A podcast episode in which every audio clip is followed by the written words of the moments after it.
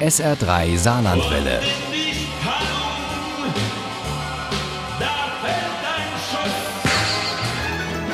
Der Krimi-Tipp. In unserem SR3 Krimi-Tipp geht es heute um ein Krimi-Debüt, das so heißt wie eine Verteidigungslinie, von der es auch hier im Saarland noch etliche Überreste gibt. Westwall. Geschrieben hat diesen Thriller einer, der bislang eher als Drehbuchautor von sich reden gemacht hat, Benedikt Gollhardt. Uli Wagner über den Schriftsteller Neuling und seinen Erstling. Aus der Feder von Benedikt Gollhardt stammen so einige Serien, die Fernsehzuschauer zum Schmunzeln gebracht haben. Seine Handschrift steckt in. Türkisch für Anfänger, edel und stark, habe dann als Headwriter für Dani Lowinski geschrieben, lange Jahre. Benedikt Gollhardt stammt aus Köln, die Eifel ist nicht weit und wie wir hier kennt auch er schon seit seiner Jugend Westwall-Bunker. Der Westwall ist mir immer so im Hinterkopf geblieben als äh, so ein düsteres Monster irgendwie. In seinem Krimi-Debüt geht es um Extremisten, um Polizei und Verfassungsschutz und um zwei Gruppen oder Einheiten mit jeweils einer starken Frau im Zentrum. Die eine ist die junge Polizeischülerin Schülerin Julia. Sie wurde von ihrem Vater Wolfgang großgezogen und glaubt, dass ihre Mutter schon lange tot ist. In ihrem Ausbilder Rosen findet sie einen väterlichen Freund und Unterstützer. Und der sieht in ihr potenziellen Nachwuchs für den kleinen Verschwörerkreis, in dem auch ein Verfassungsschützer ist. Er hatte sich nichts vorzuwerfen, gar nichts.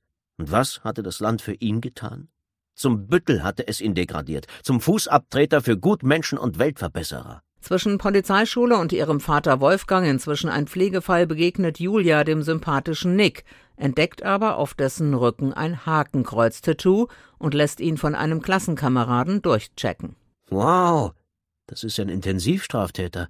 Diebstähle, Einbrüche, Landfriedensbruch, Betäubungsmittel. Da war er gerade mal 15. Und hier, Verwendung von Kennzeichen verfassungsfeindlicher Organisationen. Ein waschechter Nazi. Aber Nick geht ihr nicht aus dem Kopf und auch nicht der Ring, den sie bei ihm gefunden hat und den sie ihrem Vater beschreibt, der ihn sofort als Westwallring erkennt. Einige von den Arbeitern haben Westwallringe getragen als Zeichen, dass man zusammengehört, obwohl die Nazi-Bonzen das nicht gerne gesehen haben. Nick heißt eigentlich Chris und war Teil der rechtsextremen Gruppe um ihrer Tetzler, der anderen starken Frau, die der Kopf einer rechtsextremistischen Terrorgruppe ist. Die sich eben rekrutiert aus obdachlosen Jugendlichen und Erwachsenen die werden erstmal verführt. Denen wird ein Zuhause gegeben und dann werden die nach und nach radikalisiert. Wie Chris eben früher oder wie ganz aktuell Locke, der eigentlich Dennis heißt, zwölf Jahre alt ist und alles für Ira tun würde, auch töten. Denn bei ihr hat Locke das gefunden, was er nie hatte, ein Zuhause in einem alten Haus am Westwall. Man merkt auch verstärkten Tourismus dort, man merkt aber auch Aufmarsch von Rechtsextremisten.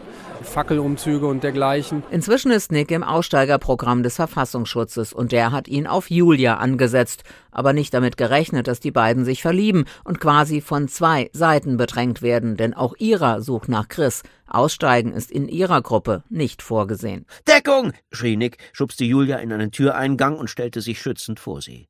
Die Wucht der Detonation fühlte sich an, als würde ein Nashorn ihren Rücken rammen. Wie eine Stoffpuppe wurde sie durch den Flur geschleudert und blieb in einer Welle aus heißem, stinkendem Rauch am Treppenabsatz liegen. Nick verschwindet, Julia überlebt den Anschlag schwer verletzt und sucht Antworten bei ihrem Vater, mit dem sie Rollstuhl an Rollstuhl vor dem Krankenhaus steht und raucht. Der Typ hatte den Ring.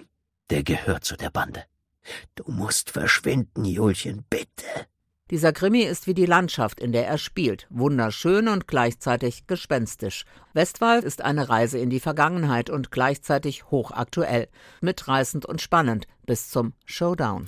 Westwall von Benedikt Gollhardt ist bei Penguin erschienen. Das Taschenbuch hat 496 Seiten, kostet 15 Euro. Das E-Book gibt's für 9,99 Euro. Westwall gibt es beim Hörverlag für 14,99 Euro, auch als Hörbuch und zwar mit Uwe Teschner als Erzähler. Und daraus stammen auch unsere Zitate. Ohne Krimi geht die Mimi nie ins Bett.